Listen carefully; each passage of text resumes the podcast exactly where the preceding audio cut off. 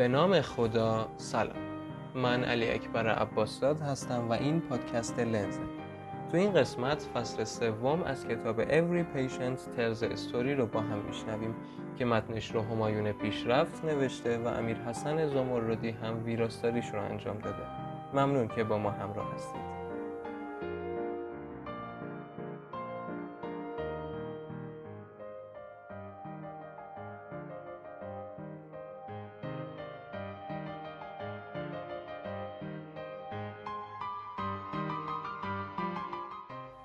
نویسنده متن با یه داستان که چندی پیش توی New England Journal of Medicine خونده شروع می‌کنه. یه مرد توی دهه پنجم زندگیش با درد شدید قفسه سینه به اورژانس مراجعه می‌کنه. از یه دانشجوی پزشکی خواسته میشه تا فشار خون دو دست اونو اندازه بگیره.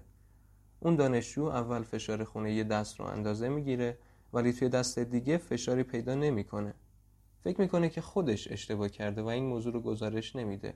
بیمار شب برای مشکل پارگی آورت به اتاق عمل برده شده و همونجا جونش رو از دست میده. اختلاف فشار خون بین دو دست یا فقدان اون توی یکی از دست ها یه نشانه قوی برای این نوع پارگیه به اسم Dissecting Aortic Aneurysm. این گزارش ندادن دانشجو تو این کیس مانع کشف این موضوع شد. حالا میریم سراغ یه داستان دیگه که مربوط به یکی از همکارای نویسنده است. یه خانم میان سال با شکایت تب و تنگی نفس به بیمارستان مراجعه می‌کنه که هفته قبل برای زاتوری درمان شده تو همین بیمارستان. بهش آنتیبیوتیک های قوی داخل وریدی داده میشه ولی روز بعد درد پشت و ضعف پا هم به علائم اضافه میشه. البته قبلا سابقه درد پشت مزمن هم داشته که براش مسکن تجویز شده ولی به خاطر این معاینه نشده. وقتی تب شدیدتر میشه و تعداد گلبول های سفیدش بالا میره برای پیدا کردن نشانه ای از عفونت از سینش سی تی اسکن گرفته میشه ولی به جاش آبسه در ستون فقراتش دیده میشه و فوراً به اتاق عمل میبرنش. اگه تیم برای درد پشت معاینش می‌کرد متوجه از دست رفتن حواس و رفلکس هاش می‌شد. که نشانه آسیب نخایی هستند. داستان سوم ما اخیرا در گراوند راوندز که یک کنفرانس هفتگی معتبره برای پزشکان بیان شده. یه مرد برای حمله قلبی به بیمارستان منتقل میشه و عروق کرونریشو باز می‌کنن. توی آی سی او دچار افت فشار میشه و میگه که احساس سرما و حالت تهوع داره. بهش مایع درون وریدی تزریق می‌کنن تا فشار شدیدن کمش رو با اون بالا بیارن ولی بعد از چند ساعت می‌بینن که فشارش همچنان در حال افته. به متخصص اطلاع میدن و اون سریع برمیگرده. بعد معاینه متوجه میشه که قلبش تند می‌زنه ولی به سختی صدایی شنیده میشه. همینطور وریدهای گردنش متورم و ضرباندار شدن. پس فورا می‌فهمه که اینا نشونه خونریزی در کیسه دور قلبه که این کاندیشن به اسم تمپونید شناخته میشه. این اتفاق برای پروسیجری که چند ساعت قبل انجام شده شایع و کاملا برگشت پذیره ولی به دلیل عدم معاینه پزشکان آیسیو و گذشت زمان اطراف قلب پر از خون شده بود و مانع تپش قلب می شد. اگرچه بیمار مفوراً به اتاق عمل برده شد و نسبت به تخلیه خون اقدام شد ولی با وجود تلاش پزشک بیمار از دست رفت.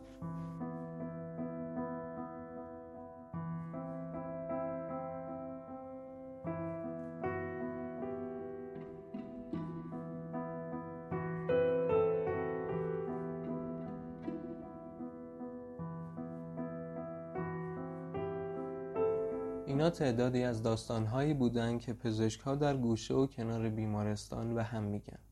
حکایت های اخطارآمیزی از صفحات بهترین journal ها و case های present شده در grand rounds یا morbidity and mortality conference. داستان های تراژیکی که توشون حال بیمار وخیم‌تر میشه یا میمیره فقط و فقط به خاطر کم توجهی به معاینه فیزیکی. اینا رو با همدردی برای هم تعریف می‌کنیم. چون هر کدوم از ما می‌تونستیم جای اون دکتر، رزیدنت یا دانشجوی پزشکی باشیم. این حکایت ها بیانگرگی حقیقتن که توسط اکثر پزشکان پذیرفته شده. معاینه فیزیکی که زمانی مورد اعتماد ترین ابزار ما برای تشخیص بیماری بود مرده.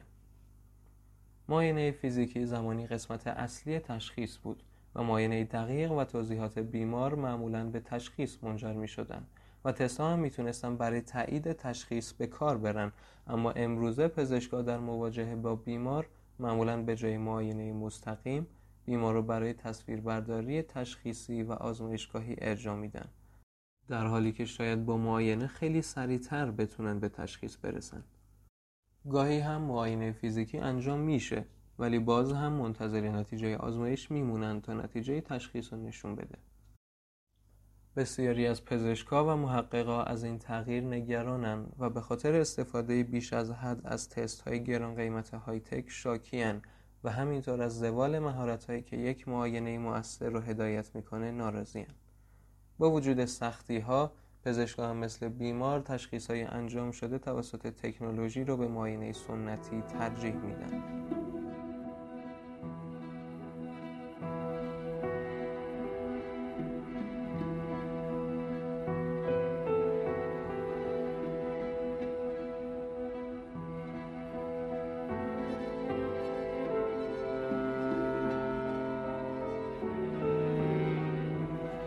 اوایل دهه 1990 سالواتور مانجیونه پزشک و محقق در Thomas Jefferson University Medical Center در فیلادلفیا تحقیقی تو این زمینه انجام داد که پزشکان تا چه حد می‌تونن صداهای قلب رو تشخیص بدن. اون 250 دانشجوی پزشکی رزیدنت و متخصص قلب رو توی نه برنامه مختلف آزمایش کرد. اونا باید دوازده صدای مهم قلبی رو در یک ساعت گوش می‌کردن و نتیجه چیزی که شنیدن رو اعلام می‌کردن. نتایج خیره کننده و قابل بحث بود. اکثر دانشجوها فقط دو صدا رو تشخیص دادن. رزیدنت هم نتایج بهتری نداشتن. اکثر فلوشیپ های کاردیولوژی هم نمی‌تونستن 6 تا از 12 صدا رو تشخیص بدن. مانجیانه توی آزمایش های مشابه برای صداهای ریه هم به همین نتیجه رسید. این نتایج سخنرانا و editorial ها رو به شدت نگران کرد و اخطار دادن که اگر راه حلی برای این مشکل پیدا نشه به زودی با اساتیدی مواجه خواهیم شد که بیشتر از دانشجویان خود اطلاع ندارن مانجیونه سراغ بررسی علت این اتفاق رفت و با بررسی curriculum آموزشی دید که فقط یک چهارم برنامه هایی در نظر گرفته شده مربوط به آموزش اصول اولیه معاینه فیزیکیه. حدس او این بود که پزشکا اینا رو یاد نمی‌گیرن چون اصلا به اون آموزش داده نمیشه. در واقع برنامه های آموزشی رزیدنتی و فلوشیپ به ندرت شامل این موارد میشن و اونا باید به طور غیر رسمی از طریق مشاهده عملکرد پزشکا و با تجربه ترها مهارت های معاینه کردن رو یاد بگیرن. بعد از شیفت شب پزشکان تعلیم دهنده بیماران تازه پذیرش شده را همراه اینترن ها رزیدنت ها و دانشجوها بررسی می‌کنن و همینطور سه روز در هفته اتند یک جلسه 90 دقیقه آموزشی با اونا داره. انتظار اینه که اتند نکات مهم معاینه فیزیکی رو بالای سر بیمار به دانشجوها توضیح بده. در کنار این مسائل مواردی هم هستند که به طور غیر مستقیم در کیفیت آموزش تاثیر گذاشتند مثلا افزایش هزینه بستری شدن در بیمارستان ها باعث شده مدت زمانی که بیماران در بیمارستان حضور دارن کم بشه و نتیجه این شده که فرصت کمتری برای bedside teaching وجود داره. یه مورد دیگه اینه که از سال 2004 time حضور در بیمارستان توسط ACGME به 80 ساعت تو هفته محدود شده. ولی حجم کار کم نشده. در نتیجه time کمتری برای سپری کردن بالای سر هر بیمار باقی میمونه. طی تحقیقات اخیر در یل اینترن ها کمتر از ده دقیقه در روز رو برای هر بیمار سپری می‌کنن. به گفته نویسنده اون در زمان اینترنی هر روز صبح اولین کارش این بود که دو ساعت مریض هاشو ویزیت می‌کرد تا تو round به رزیدنت گزارش بده و این time زیادی بهش می‌داد تا با مریض صحبت کنه و معاینش کنه. ولی با این محدودیت 80 ساعت اینترن ها نمی‌تونن زودتر از یک ساعت قبل راند به بیمارستان بیان. در نتیجه تایمی که باید با مریض سپری کنن کم میشه. موفقیت های ما در پزشکی هم تلفاتی در زمینه آموزشی دادن. به علت اینکه بسیاری از بیماری ها قبل از اینکه تاثیرات مخرب شدیدی بذارن شناسایی میشن. مثلا نویسنده میگه توی دهه 1990 وقتی آموزش می‌دید با صداها و زمزمهای قلبی کمتری نسبت به پزشکان قدیمی تر مواجه بوده. مثلا تب روماتیسمی قبلا خیلی شایع بوده. تو این بیماری یه عفونت استرپ باعث میشه سیستم ایمنی به دریچه قلبی حمله کنه. این ارتباط غیر منتظره بین یه عفونت غیر خطرناک با یه بیماری کشنده اوایل قرن بیستم شناخته شد. امروزه پزشکا به طور روتین احتمال وجود عفونت اسرپ رو وقتی بیمار با شکایت تب و گلو درد مراجعه می‌کنه بررسی می‌کنن. و در صورت جواب مثبت آنتیبیوتیک تجویز می‌کنن دارو نقشی در کاهش درد یا کوتاه کردن مدت بیماری نداره اما مانع به وجود اومدن بیماری روماتیسم قلبی میشه. این استراتژی که بیان شد مؤثر واقع شده. در دهه 1940 تب روماتیسمی یک بیماری شایع در آمریکا بوده. در سال 1950 تقریبا 15 هزار نفر در اثر تب روماتیسمی مردن. اما سال 2004 این عدد به 3200 نفر رسید. این یه افت چشمگیره ولی هنوز این بیماری ریشهکن نشده و پزشکا هنوز باید اونو به عنوان یه تشخیص احتمالی در نظر بگیرن. ولی الان تعداد بیمار کمتری وجود داره که دانشجوهای پزشکی بتونن علائم این بیماری رو با مطالعه بیمار یاد بگیرن که این میشه یکی از عواقب ناخواسته پیشرفت پزشکی. امروزه بیماری های زیادی هم هستند که سریع و معمولا بدون مراجعه به بیمارستان درمان میشن که پیروزی برای پزشکی و برکت برای بیماره. ولی برای آموزش مبتنی بر شانس برخورد با بیمار تو بیمارستان مشکل به حساب میاد.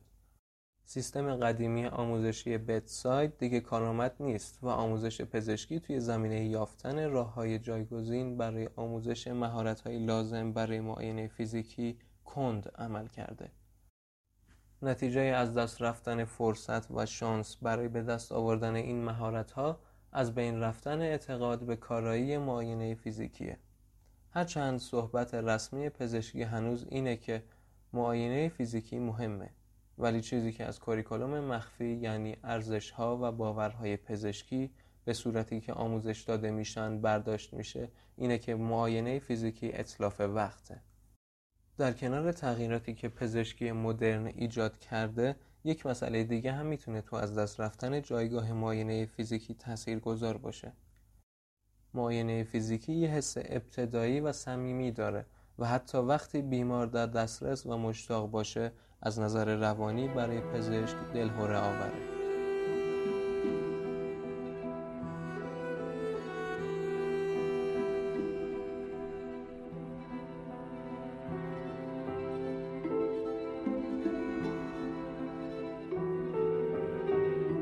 توی این بخش خاطراتی از نویسنده رو دنبال می‌کنیم. نویسنده یک آخر هفته توی سال 1993 با شوهرش پیش خواهر شوهرش جوان رفته بودن. پزشکان به تازگی برای جوان تشخیص بریست کنسر داده بودن. جوان به نویسنده اصرار کرد که سرطانش رو لمس کنه و می‌گفت تو قرار پزشک بشی و اینکه بدونی سرطان سینه چه شکلیه می‌تونه برات مفید باشه. نویسنده میگه من نمی‌دونستم چی بگم. هیچ ایده ای نداشتم که بریست کنسر چه شکلیه و همینطور که جوان می‌گفت می‌تونست برام مفید باشه. از طرفی خودم هم کنجکاو بودم اما فورا فهمیدم که نمی‌تونم این کار رو انجام بدم. لمس کردن خواهر شوهرم برام غیر قابل تصور بود. اون می‌تونست منو به عنوان یه پزشک و کسی که وقتی لازم باشه می‌تونه خطوط قرمز رو زیر پا بذاره تصور کنه. ولی این عنوانی نبود که من آماده به عهده گرفتنش باشم. من نمی‌تونستم خواهر شوهرم رو لمس کنم. حتی مطمئن نبودم کلا بتونم کسی رو لمس کنم. اینکه کسی رو لمس کنیم از جهات مختلفی مشخصه یک پزشکه ولی با وجود اینکه در ظاهر عمل سادهیه پیچیدگی های خاص خودش رو هم داره. به طور معمول کسایی که لمس می‌کنیم یا لاور ما هستند یا بچهمون یا حتی پدر و مادرمون نه کس دیگه. مسلما هم منظور تماس های عادی مثل بغل کردن و بوسیدن و دست دادن نیست. در پزشکی روی میز معاینه ما باید کسی رو که درمان می‌کنیم رو لمس کنیم ولی این یه نوع متفاوت از لمس کردنه. در واقع یه جور صمیمیت با یک فاصله اقلانی و عاطفی برقرار میشه.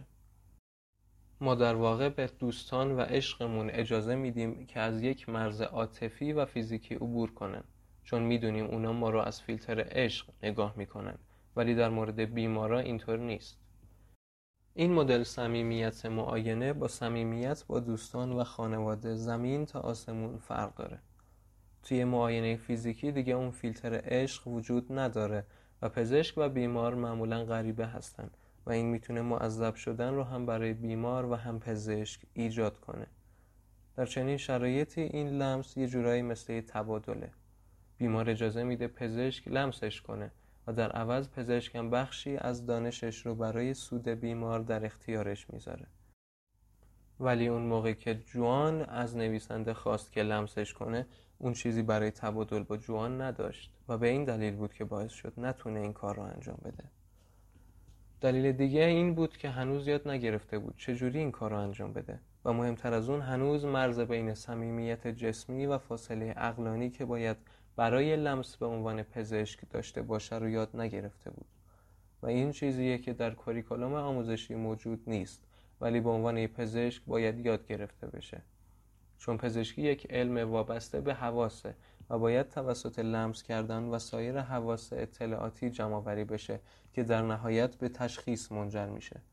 اغلب بیماران نیز از پزشکشون انتظار دارن اونا رو لمس کنه ولی اول باید یاد گرفته بشه چطوری. در دانشکده پزشکی با شروع درس آناتومی به پزشکان آموزش داده میشه که بتونن اجزای بدن رو جدا کنن و جداگانه ببینن و بتونن حتی خصوصی ترین بخشای بدن رو به صورت یه جسم ببینن.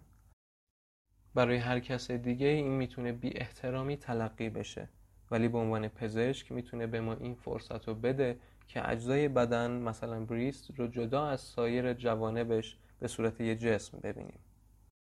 وقتی بریست رو معاینه می‌کنیم پوست صاف و لایه چربی زیرش و بافتهای زیر اون به صورت منظمی حس میشن. نویسنده تو سال دوم تحصیلش این مهارت رو یاد گرفت. اون و سه نفر دیگه از دانشجوها توسط آموزش دهنده هایی به اتاقی برده شدن و با استفاده از خودشون به عنوان مدل به اونا یاد دادن که چطور بریست رو معاینه کنن. نویسنده میگه که وقتی کلاس شروع شده دوباره همون حس معذب بودن که توی خونه جوان حس کرده بود بهش دست داده. نویسنده میگه وقتی کلاس شروع شده دوباره همون حس معذب بودن که توی خونه جوان حس کرده بود بهش دست داده. نویسنده میگه ما چهار دانشجوی پزشکی بودیم که روپوش های سفید پوشیده بودیم و تگ های اسم به یقمون بود و با استتوسکوپ هایی که تا شده توی جیبمون گذاشته بودیم به سختی تلاش می‌کردیم ریلکس به نظر برسیم. در حالی که توی یه نیم دایره دوره یه زن میان سال نیمه برهنه بودیم هر چهار نفر احساس معذب بودن داشتیم و نمی‌دونستیم به کجا نگاه کنیم. نمی‌تونستیم تو این شرایط خودمون رو کنترل کنیم و این دقیقا از همون مهارت هایی بود که قرار بود اونجا به همون آموزش داده بشه. توی این کلاس تکنیک معاینه بریست و همینطور تکنیک هایی برای از بین بردن حالت غیر عادی بودن این معاینه آموزش داده شد. و در نهایت هر کدوم از دانشجوها این کار را انجام دادن. اولش همه معذب بودن ولی نویسنده میگه که وقتی شروع به لمس دقیق ساختارهای بریست کرد ذهنش از ساختارهای آناتومی که قبلا خونده بود پر شد و اون حس بد کمرنگ تر شد.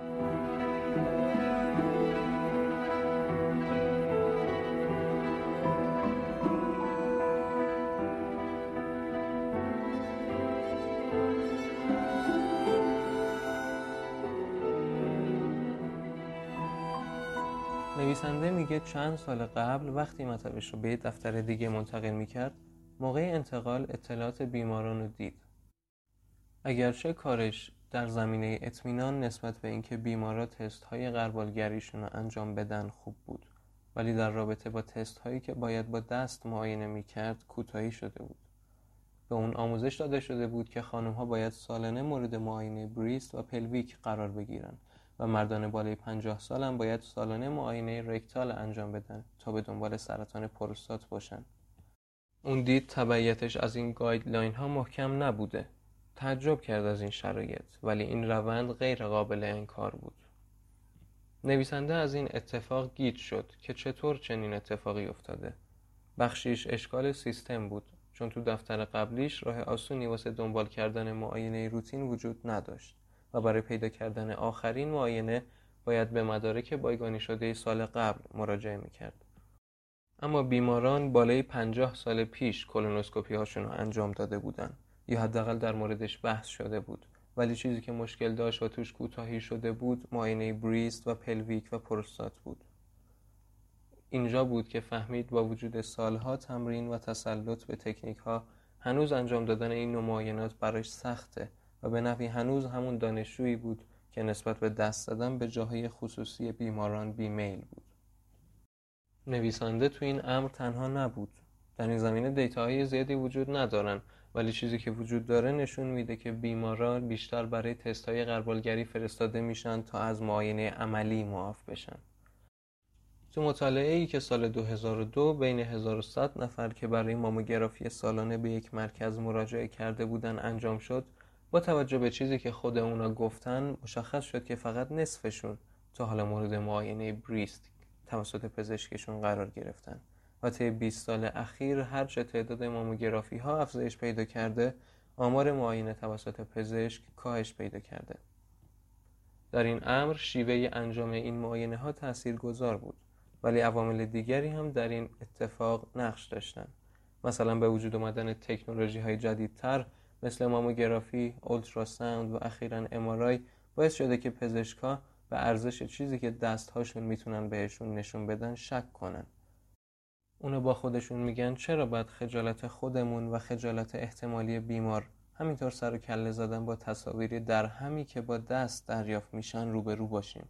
وقتی یه مطالعه می‌تونه ساختارهای داخلی بدن رو با دقت بیشتری به ما نشون بده. ولی واقعا چرا؟ در فصل بعد روی جوابهای این مدل سوالات که هر روز بیشتر از قبل پرسیده میشن کار می‌کنیم.